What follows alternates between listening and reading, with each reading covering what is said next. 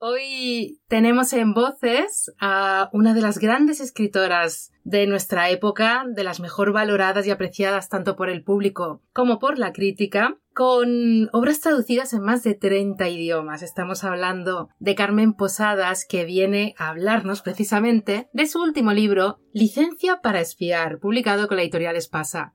Bienvenida, Carmen. Es un placer auténtico tenerte en voces. Y para mí también. Muchas gracias, Lorena.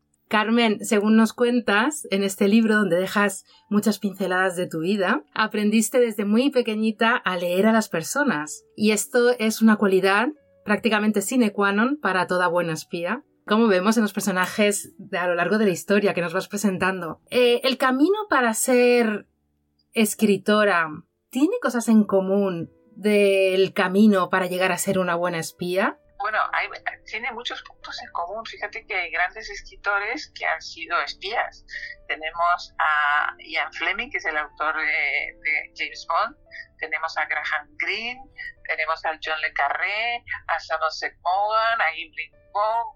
Sobre todo los ingleses, eh, escritores ingleses, muchísimos han sido, han simultaneado el trabajo de espías con el trabajo de escritores, que parece mucho, porque en el fondo se trata de, como tú has dicho antes, de leer personas ¿Tienen en común también el sacrificio y los silencios?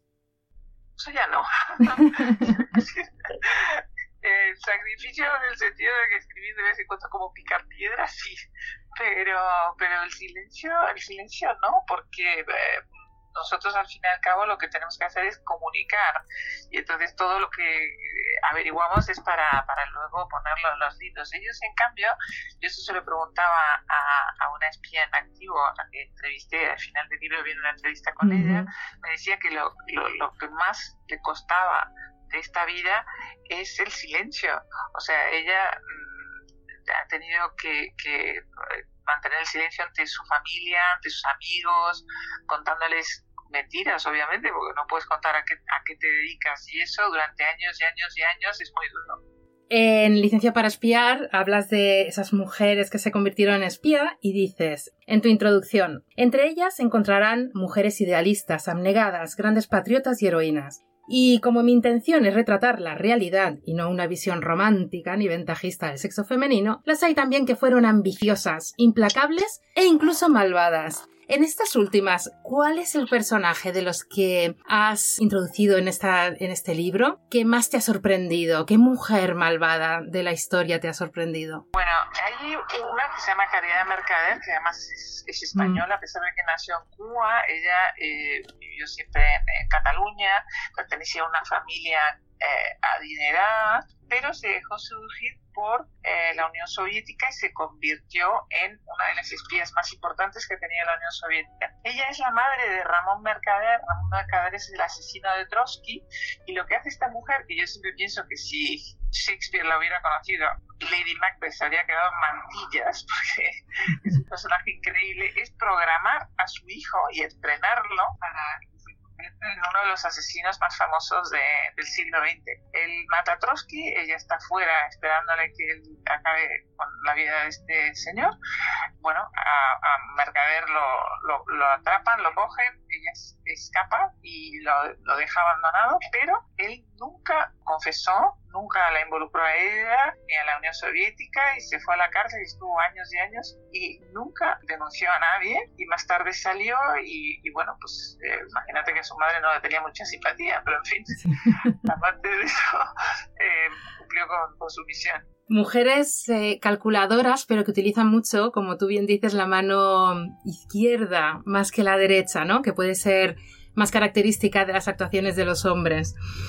Viajemos a la Edad Media. Nos hablas de las dos grandes estructuras eh, del espionaje. Por un lado está la Inquisición y por el otro los juglares, toda esa red de personajes dispares que entraban incluso en, las cortes, en los castillos y estaban em, continuamente escuchando y presentes en momentos muy importantes de la historia. Ahí descubrimos a la Valteira, que algunas personas quizá la conozcan porque aparece en las cánticas de escarnio de Alfonso X y sin embargo tuvo otro rol en la historia. Sí, eh, como tú dices, a mí me sorprendió muchísimo aprender que en la Edad Media había dos fuentes de, o sea, redes de espionaje mundiales, bueno, el mundo que se conocía en ese momento, obviamente, ¿no? Estamos hablando del mundo occidental y de Europa en concreto. Por un lado es la Inquisición, que tenía ojos y oídos en todas partes, y después, como tú has dicho, los, los juglares, entonces ellos tenían acceso tanto a, a los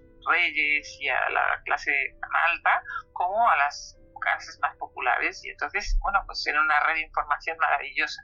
Y la Valteira, como tú bien has dicho también, eh, fue amante de, Alfonso X, que le, le dedicó unas amigas y después eh, ayudó a que él conservara el trono un momento muy delicado en que eh, los, los, árabes estaban intentando una conjura contra él y es ella la que se va allí y neutraliza eh, toda esta, esta trama que se estaba creando contra Alfonso X.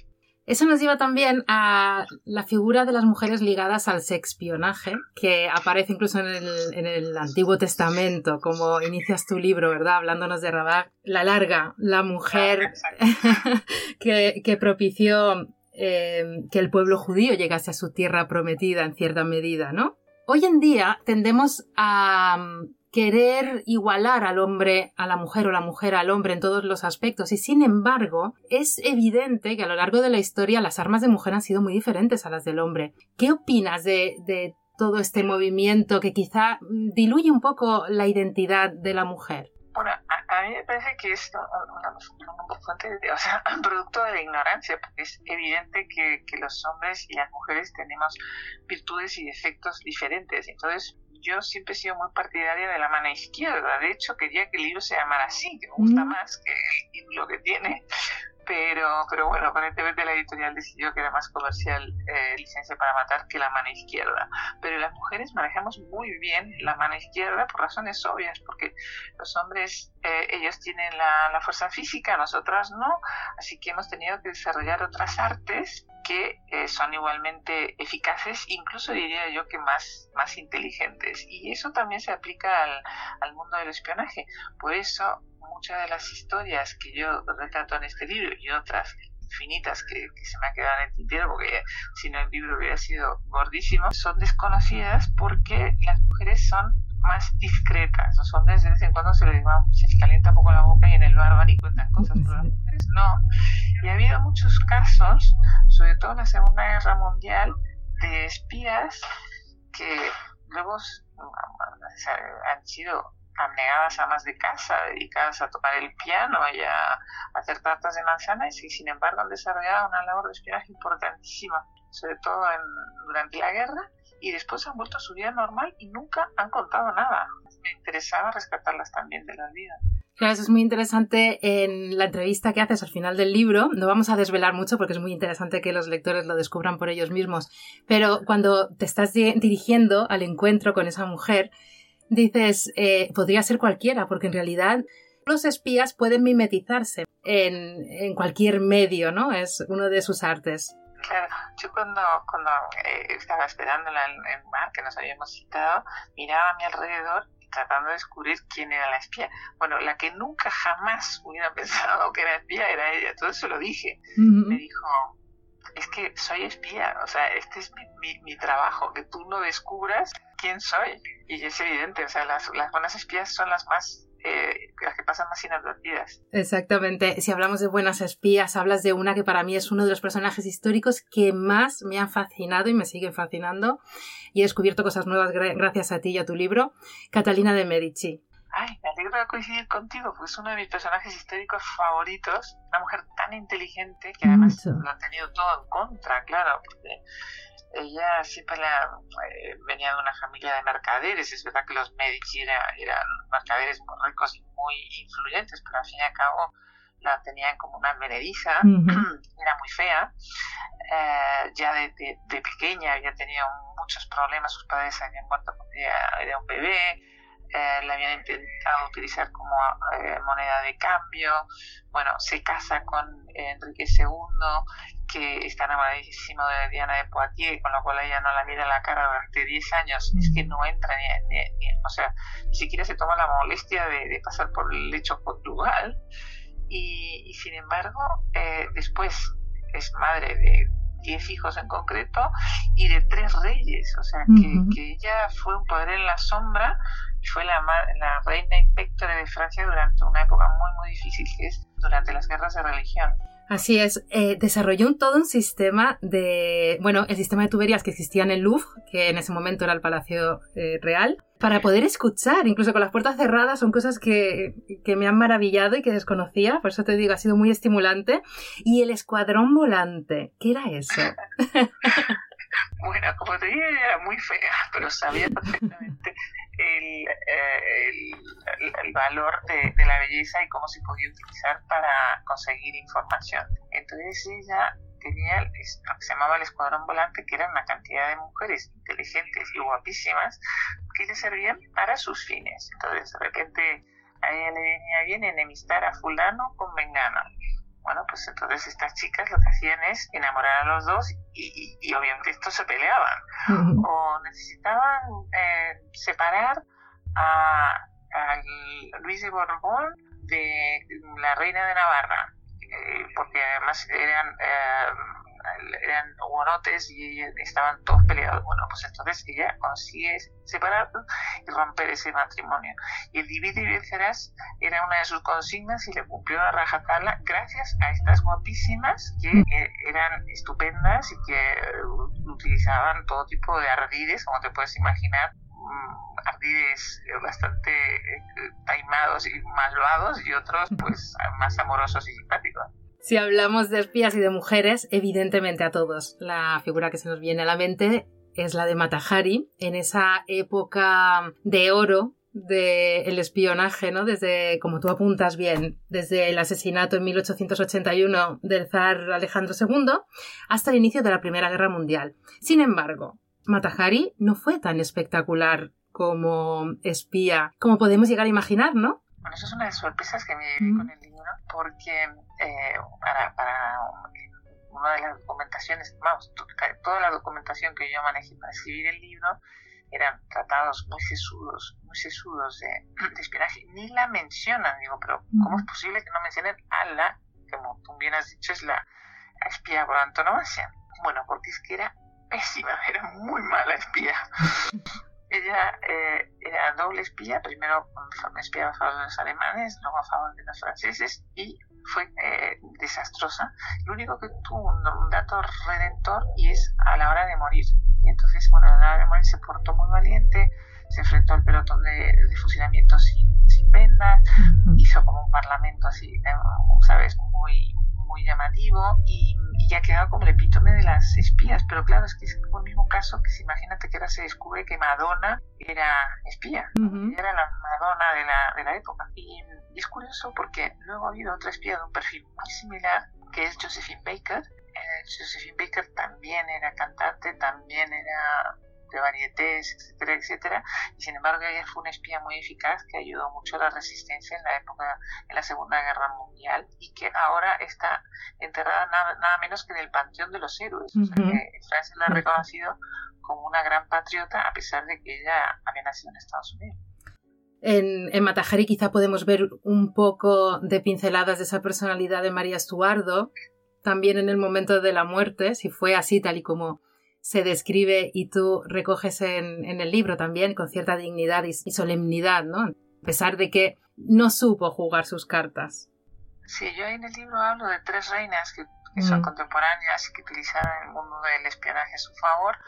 Dos con éxito, una es Catalina de Medici, de que hemos hablado, y después la otra es Isabel de Inglaterra, que también tenía a, través de sus espías eh, controlado todo el país y después eh, María Estuardo, que la verdad es que era una espía desastrosa un poco como Matahari, mm. y que es verdad que tuvo una, una muerte muy digna. Ella escenificó su propia muerte, se vistió de rojo, que es el color de los mártires, le dijo al, al, al verdugo también unas, unas palabras como, como, así como muy grande, muy en ese momento así para demostrar que no tenía miedo.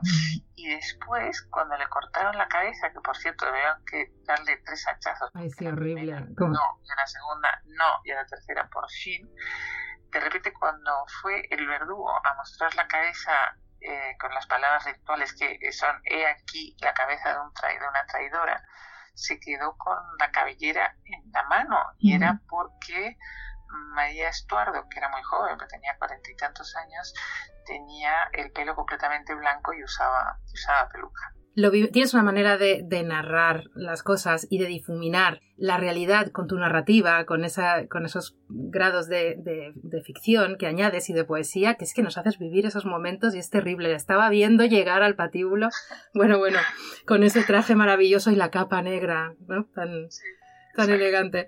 Eh, ya tenemos que ir dejándolo porque nos quedamos sin tiempo, pero no quiero eh, despedirme de ti sin que hablemos muy someramente, muy poquito pero sí que los eh, oyentes sepan que lo pueden encontrar también en tu libro, que es el hito que marcó, un hito dramático y trágico, el 11S, los atentados del 11S, que fue también un hito en la historia del espionaje, porque se dieron cuenta de la descoordinación y de que se estaban alejando un poco de lo que tenían que tener en, en mente o como esencia del espionaje, es conoce a tu enemigo, por lo tanto, un buen enemigo que llega a un objetivo así ha estado conociéndote y se lo has permitido. En todo ello, las nuevas tecnologías están jugando un papel enorme y se han convertido ellas mismas en, un espía. Eh, ¿Tú crees que hay un equilibrio entre la libertad individual y la seguridad o debemos renunciar siempre a la libertad por la seguridad? Pues mira, ese es un tema, imagino que se puede escribir un tratado de filosofía sobre eso, porque es verdad que además nosotros estamos renunciando voluntariamente a, nuestra intimidad, pero no, no por un tema de seguridad, sino simplemente por los... Eh, vendemos nuestra alma al diablo por los cookies, o sea, es que tú dices, te vienen los tú dices, sí, lo que quieran, es bien, pero lo que quiero es conectarme con mis amigos en Instagram, o sea, que estás entregando información todo el rato, todo el rato. Y, es verdad que, cada vez estamos más espiados, te espía el teléfono, te espía el reloj, te espía Alexa, pero, pero nosotros no, no somos, mejor dicho, lo sabemos, pero, elegimos ignorarlo y creo que es bastante grave porque más adelante vete a saber para qué utilizan esa información. Exactamente. En Bitácora consideramos que la libertad se halla en el conocimiento y como tal admiramos muchísimo a los escritores y te damos otra vez, te doy las gracias por tu tiempo y por todo lo que haces por la literatura y por la cultura. Muchísimas gracias, Carmen. Gracias a ti, Lorena, porque tú sí que haces muchísimo por la cultura y por la, por la literatura y, y, como dice la canción de Amaral, sin ti no soy nada. Qué bonito, muchísimas gracias, Carmen. Muchísimos éxitos, que sigas cosechándolos. Un beso.